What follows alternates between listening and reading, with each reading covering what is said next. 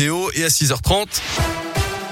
Le journal avec Greg Delsol. Bonjour Greg. Bonjour Guillaume, bonjour à tous. C'est à la une une invasion de super-héros à l'hôpital. Ce n'est pas une blague, ça s'est passé hier à l'hôpital Femme Mère Enfant de Bron.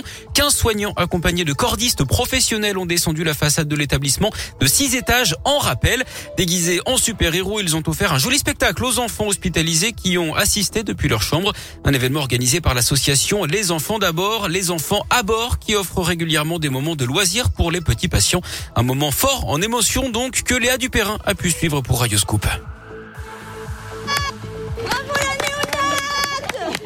Au pied de l'hôpital, les soignantes du service de néonatologie encouragent leurs collègues qui s'élancent du dernier étage.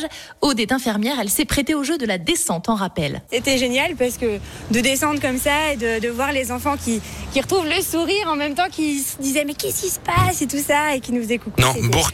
Absolument magique. Des parents avec des enfants dans les bras qui venaient avec Non, les et qui s'approchaient des fenêtres, c'était c'était super. Deux jeunes patientes ont elles aussi participé? C'est le cas de Soline, 16 ans. C'est euh, mon médecin euh, qui me suit, qui m'a proposé et que j'ai trouvé que c'était une, une très bonne idée, euh, autant pour les enfants que bah, pour euh, nous, puisque c'est une bonne expérience aussi. La hauteur m'a pas fait trop, enfin ça a été très très bien, très agréable. Les bénévoles en costume de super-héros sont ensuite allés à la rencontre des enfants hospitalisés.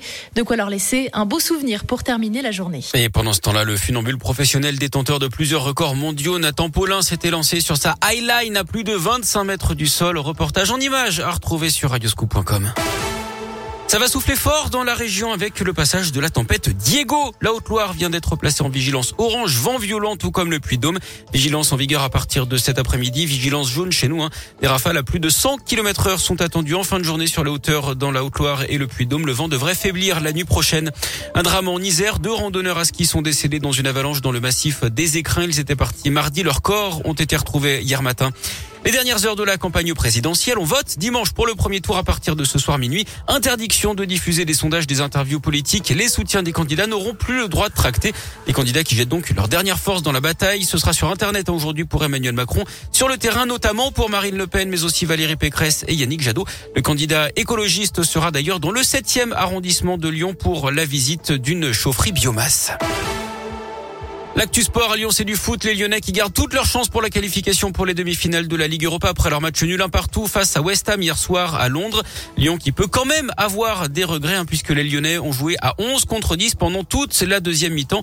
Ils ont largement dominé la rencontre. Tout reste à faire donc au match retour jeudi à Dessine. En attendant, retour à la Ligue 1 dimanche à 19h à Strasbourg et puis en basket, l'Asvel termine sa saison en Euroleague par une défaite à Milan.